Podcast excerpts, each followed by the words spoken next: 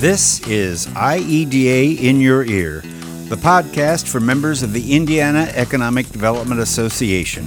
I'm your host, Lee Llewellyn.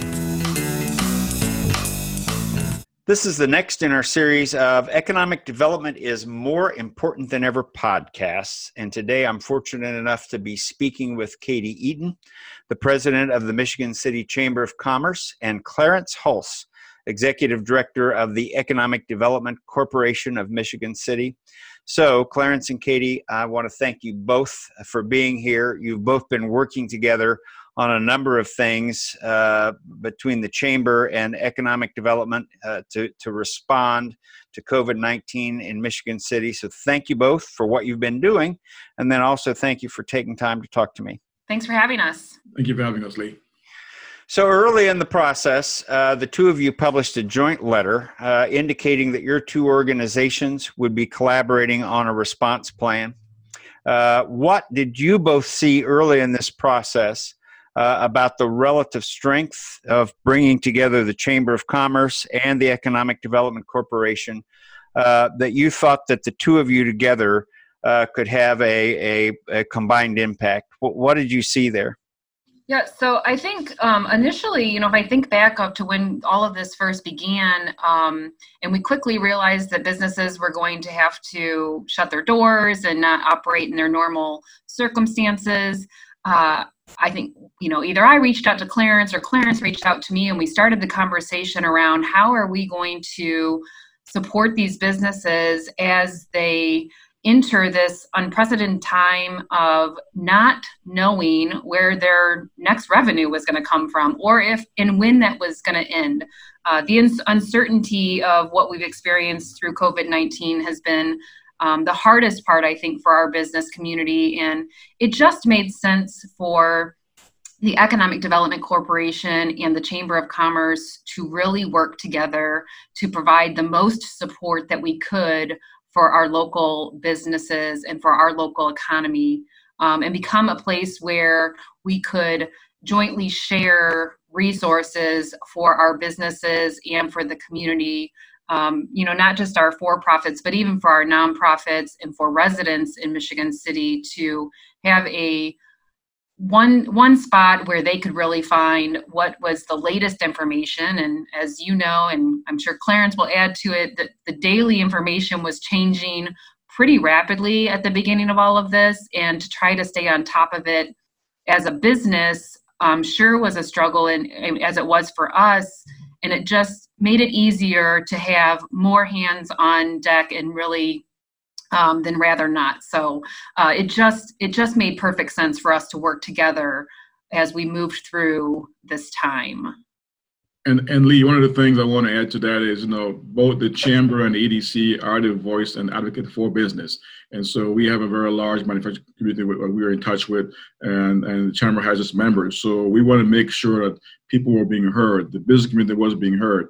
And uh, you know, we run a BR&E program where we try and touch at least 50 businesses every year. So we were hearing that people were uncertain about the times, uh, financially, what was going to happen with employment, and the, the EDC service as a purest form of BR&E. Yeah, how do how do you help your business um, when when things are great, we, we try and help them, but this is when things were getting bad, and how do we help them? And so, uh, partnering with the chamber made made sense. Uh, we have uh, similar goals, objectives, so why not build upon that and uh, put together uh, some programming and uh, things to inform our business community of what's going on. And as Katie mentioned, even the community at large, there's so many voices out here out there. So I think that both the chamber and the EDCs are well respected by the business community, by the residents. So why not partner and speak as one voice?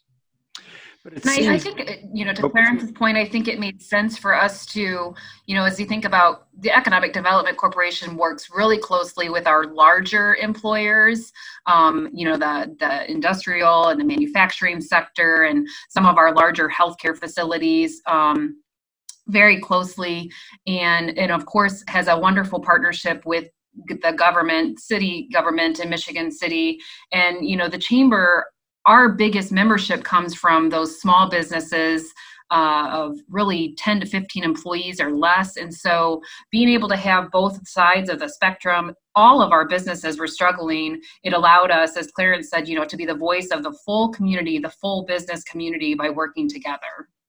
So it sounds as though, though, as you were doing that, so Clarence, you referenced your your business retention and expansion, but it sounds as though, you know, the kinds of problems and the challenges that you were hearing were not typical of what you either one of you either through the chamber or economic development corporation that that there were some new challenges coming up here. How did you learn to deal with that or respond well, I think, um, like, as you mentioned, it's not the, the typical where we're talking about projections and expansions uh, during a normal BRE process. This was, you were about to lose employees, uh, people got to be furloughed, or, or, supply chain is getting affected. And so we quickly realized uh, it's kind of like doing a triage. We had to go in and figure out exactly what was going on. So one of the first steps we we uh, put together was a survey uh, in April to um, put out to the business community and learn, hey, what's going on? And so we uh, uh, were able to get over 30% uh, response on the survey, and it really documented uh, what the issues were in terms of um, income, uh, employment, what, what were the biggest issues, and you know, and also how we can help them. And so part of that was provide information on what's going on out there, um, grants, aid from the government or other sources. Um, so the survey was kind of the, the, the, foundation for a lot of things we planned. Uh, one of the things we did was every two weeks we had a biweekly call with all the CEOs and top senior um, people in the community, both from the business community and the nonprofits, the, the local government, and, and healthcare, and talk about what's going on and how can we partner. And I think sharing information every two weeks with everybody from across the, the, the community on who was doing what, help us to learn who was doing what in our space and how to partner where the resources and how to be more effective. And I think from those calls, we were able to gather more information um, from the, you know, as Clarence said, some of the bigger, the bigger leaders, bigger um, in, this, in sectors in the community, and be able to then disperse that information out to um, our membership here at the chamber or to the other businesses in the community. Um, that survey definitely gave us quick reference guide onto what were the major issues that our employers were having. Uh, revenue sources were one of the big things. Uh, supply chain, you know, a lot of our businesses not un, you know unsure of where their supplies were going to be coming from in the next few months. And then also just employee issues that were more on the the mental health and the emotional well-being of the of employees, which are things that I don't think, you know, Clarence and I don't typically have those kind of conversations with our employers. Um, it's you know a lot more on the HR side. Some of our human resource associations would deal with some of those kind of issues, but there were so many new issues that were coming up with employees. Um, them being afraid of you know getting having you know contracting the the disease and um, also childcare issues that were then quickly addressed by some of the legislation that came out. But you know childcare issues are things that we have touched on before with our employers but this was this was big um, not having that available to employees you know and not being able to even if they were considered an essential worker not being able to come to work because of childcare issues. Um, just a lot of conversations that were brand new definitely yeah different than what we would typically have with our employers and with members. Um, and it was uh, interesting to just be able to gather that data and then be able to react with resources to them. Um, we did a bunch of uh, and still are doing a bunch of zoom type webinars and phone calls with the community and with members and with businesses to touch on all of the legislation that came out in the in the CARES Act, as well as um, the PPP programs and the EIDL programs, and then other small business financing options that are out there uh, pretty regularly. Uh, I think probably between the two organizations, we've done at least a dozen types of webinars or um, seminars or workshops around several different topics to really try to make sure that our businesses are getting everything that they need to continue to move forward. And those webinars and seminars were were a response to the survey in terms of we saw what the needs were, and yes. so we were able to respond in terms of directly focusing on what the employer needs were, and even the biweekly calls allowed us to focus in again on what were some of the concerns from the business community, whether it was uh, PPP or mental health issues, uh, employment issues, and so we focused the webinars uh, on those topics, and they were always very well attended because it was not only in Michigan City but across the whole region. We would advertise, and people would, would jump on board. And so the another thing we also responded to was doing a joint website together uh, where we update all the COVID 19 information in terms of healthcare, safety regulations, uh, business resources uh, from the banking community, the federal, federal government, but any type of resource we can give to the community, both from the business sector, but also from the residents of what they should be looking for, where to go for information. If you needed help, if you're laid off um, or furloughed, you needed help in paying rent or food, uh, we have a website that you can go and click on the different areas. And so the, the survey was kind of the, the, the foundation for how we move forward and putting together programs. The, the biweekly uh, phone calls helped us to know we were on the right track, but also to plan more programming and to help aid the business and our, the residents in our community. There's a couple of things there because you've you've referenced a number of times that the the the kinds of problems that you were hearing from business not only were they kinds of problems you maybe haven't heard before but but obviously just the quantity of problems occurring at the same time. How how has your response sort of changed your the, the position of your two organizations within Michigan City? And the, the other thing that I've heard from some of your peers is they've had to become aware of a whole range of other organizations and resources. So how has this sort of evolved your position within uh, Michigan City relative to just what you've always done, but also other organizations uh, you're now encountering and working with? Well, we have become the business daycare. How's that?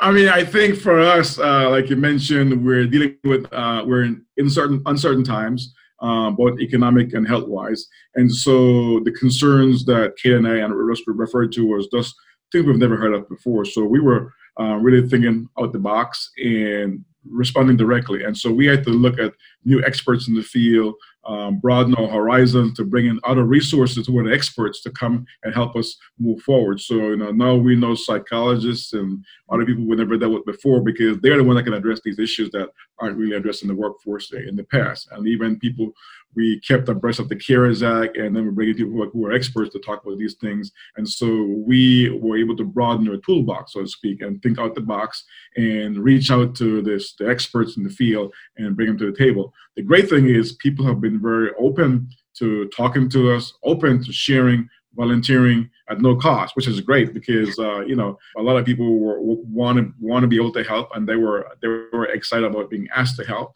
and want to be a great corporate citizen. So from that standpoint, the response was overwhelming from both the people volunteering, but also the business community who responded by showing up to, to the to the seminars or webinars and asking questions and really want to do what's right for the employees and the community. So that's the response I think from both the the people giving and the people receiving have been have been awesome.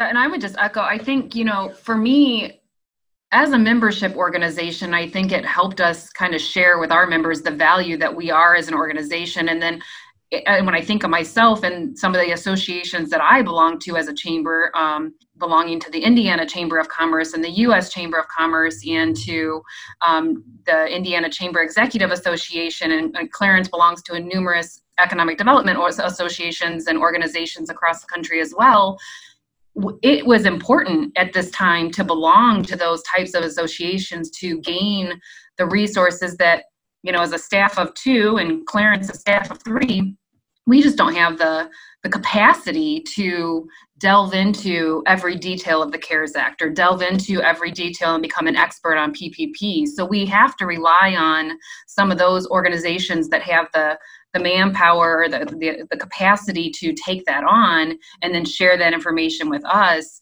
Um, and share that information and then so that we can then in turn share that information with our community and with our businesses um, it was it's it's been a, an amazing time to really, like Clarence said, free services that everybody seems to be offering and really volunteering and communicating as needed to get that information out there. And it's been um, it's been a lot, but it's also been a moment to really be proud of being a part of the economic development and the community development that we get to do as a chamber and as you know the EDC to to, to be a part of it during all of this.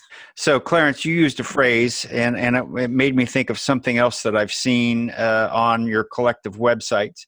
You said something about a toolbox, but but I remember seeing uh, on your websites that there was a reference to the Forward Michigan City uh, Back in Business Toolkit. Uh, so, what what is that, and uh, and how did that come about? Uh, so the toolkit came about, I think, in um, one of our one of our um, business recovery phone calls that we had had where there was some information and some con- conversation around how do we let our small businesses specifically looking at our restaurants and our retail as they be were to the point where they were able to reopen and start to allow some customers back in it was really important that they had a collective kind of communication set going out to the customer base whether that was residents in michigan city or if that was you know visitors coming to michigan city all of this is happening at the same time that Michigan City becomes a very popular summer destination. And so we really wanted to make sure that we were taking necessary precautions to make people feel safe to re enter restaurants and retail. Um, much of the information from that business toolkit was pulled from the numerous resources that were on the Back on Track from the Indiana government site that Governor Holcomb put out. Um, and it really was just taking that information and then condensing it down into a quicker reference guide that was available and able to disperse out to our small business sector as they began to reopen. Um, they were going from carry out and delivery or online sales only for retail to now being okay, now you can open your doors, but what does that look like? And how do you communicate to your customer base? And how do you communicate to your employees that it's safe? And so, um, pulled from numerous web, web, numerous websites, pulled from numerous data sources, and compiled that just as a quick reference guide for our employees employers to use in the community. And that also helps to lessen the phone calls to the office because a lot of times when the governor gives us an order or the mayor gives an order, it's all you know five pages of government you know legalese and people like what does that mean? So I think having some guidelines uh, that's kind of broken down in layman's terms has been very helpful.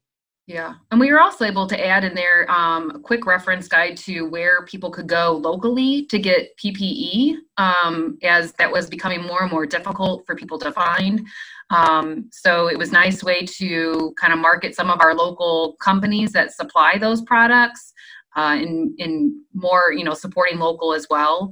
Um, and then also once the PPE marketplace was open at, up at the state level, that, that was very helpful for a lot of our businesses so we were able to add that information in there as well. So, so I know that we don't know this yet, but but we're we're all trying to sort of see past uh, sort of the current moment and figure out some of the things that may be coming next. Clarence, how do you think? Because I know you've been you've been involved in economic development for some time in a number of different places, but but there's a that sense that uh, we started this with with an unemployment rate of two percent we're emerging with unemployment rates double digit. We were worried about trying to find enough people to work before we got started. Um, and you know trying to convince site selectors that we could find people for them um, how do you think what you're going to be doing as an economic developer how how are you shifting and how do you think you're going to be the things that you're going to be doing will be different on the backside of this than they were just three months ago well, I mean, it, it will be different for for a long time, at least the next uh, 18 months. Uh, you know, I've worked post uh, economic recovery and hurricanes, tornado, even a riot. Uh, one of my uh, where I, where I worked, but most of those events have a, a, start date and an end date, so you can do recovery and have a plan to get to move. You know, kind of uh, kind of you know go up and, and get things done without having the, the, the hurricane or the ride happen again. Um, in COVID nineteen, um, we're still not sure wh- where the end date is, And so that's been the most uncertain part of working right now because we know the interest rates are low. We know business have a lot of cash. Um, we know, uh, but also know a lot of people have been furloughed or laid off.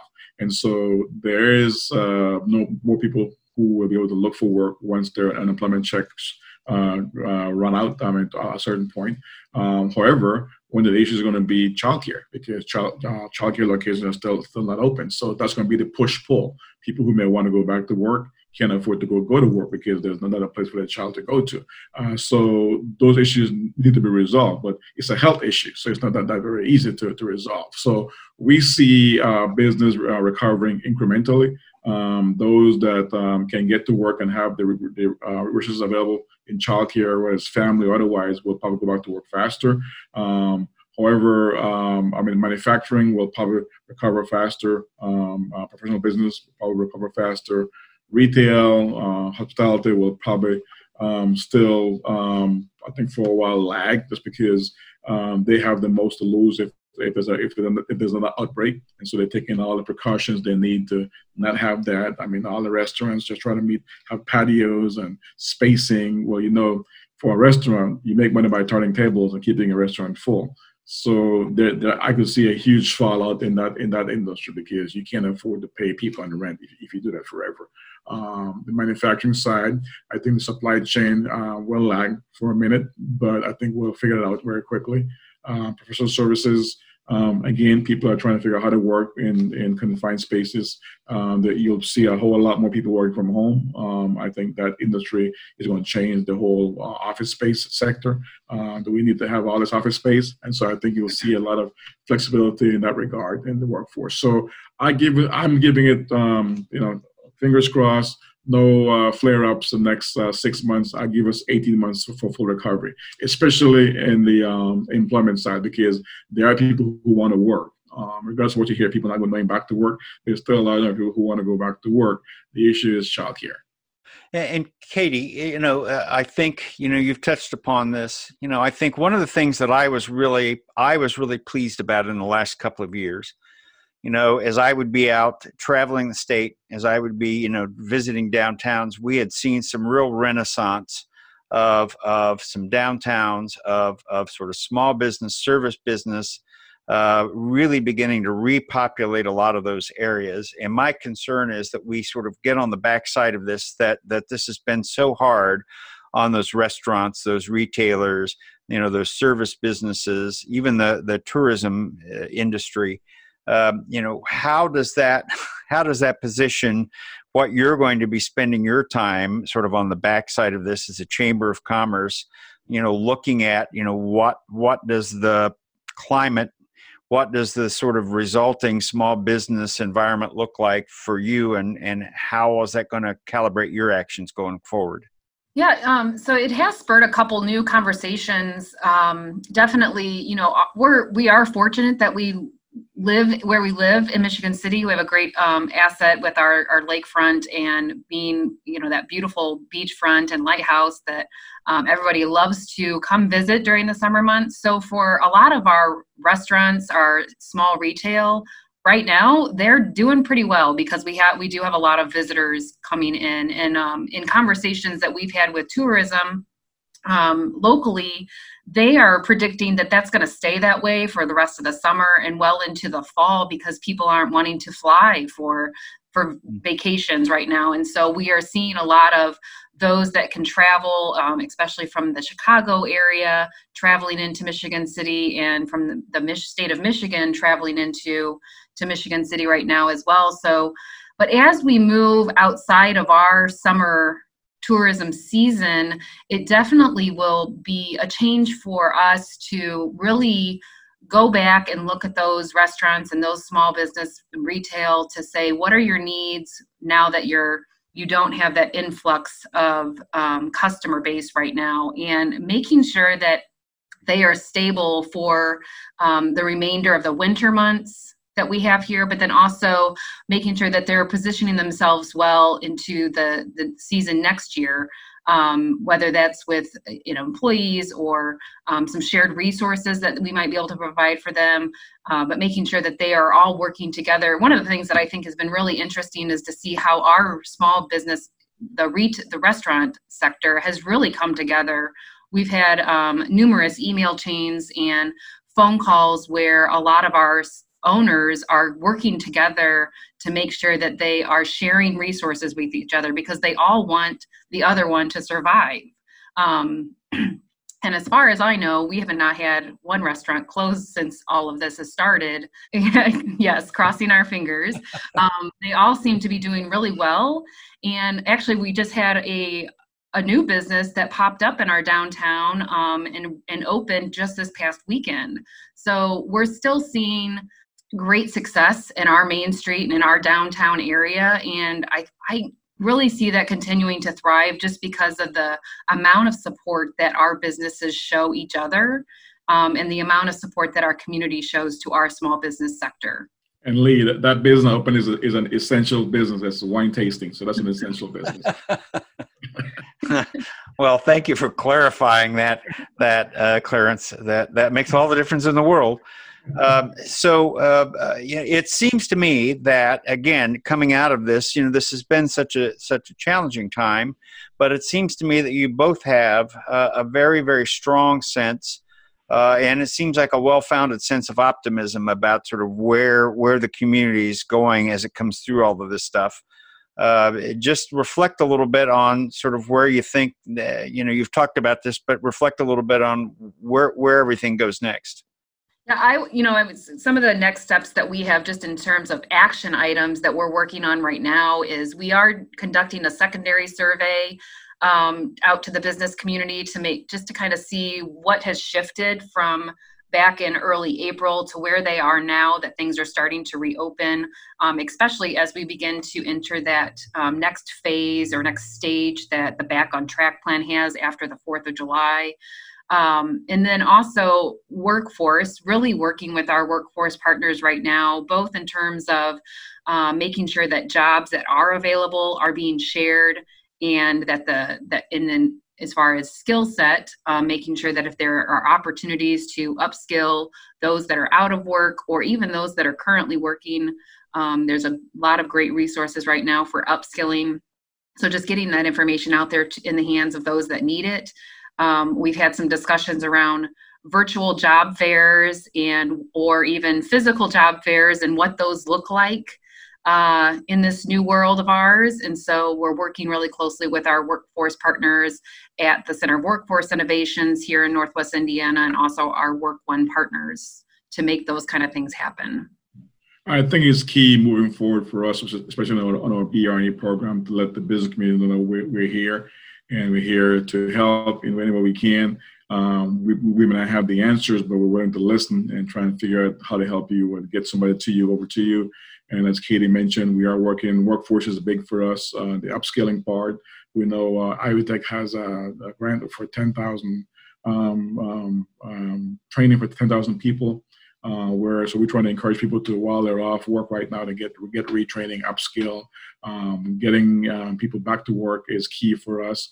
Um, and just looking at our strategic plan, how do, how does all everything we're doing fit in?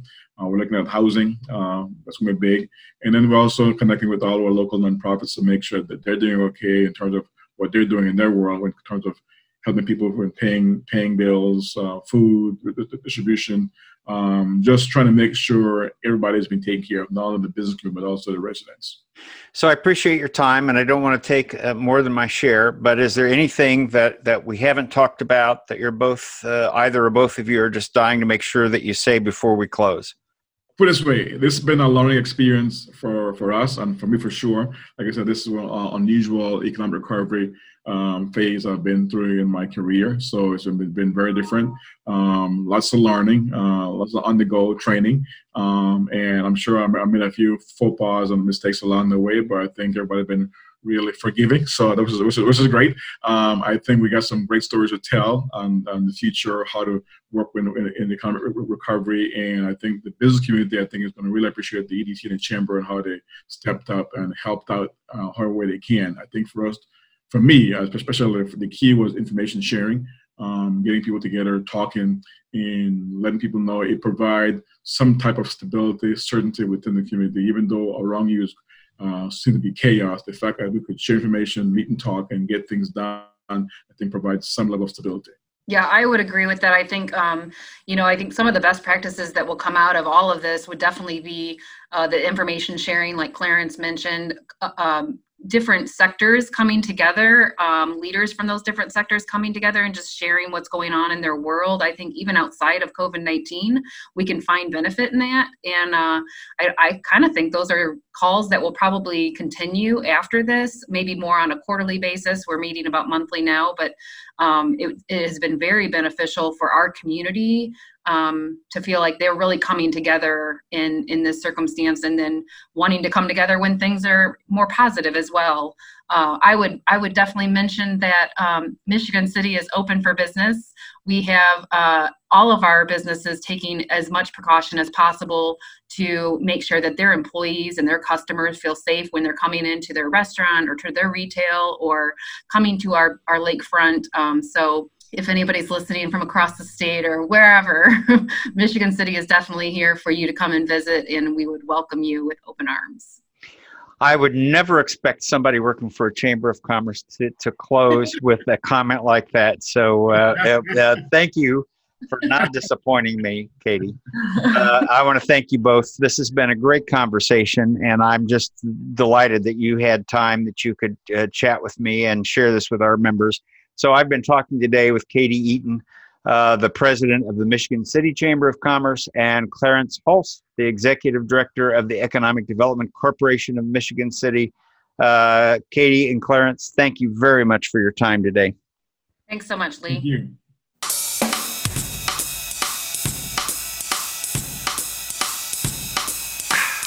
This has been IEDA in Your Ear, the podcast for members of the Indiana Economic Development Association. All content in this podcast is copyright 2020 by the Indiana Economic Development Association, and all rights are reserved.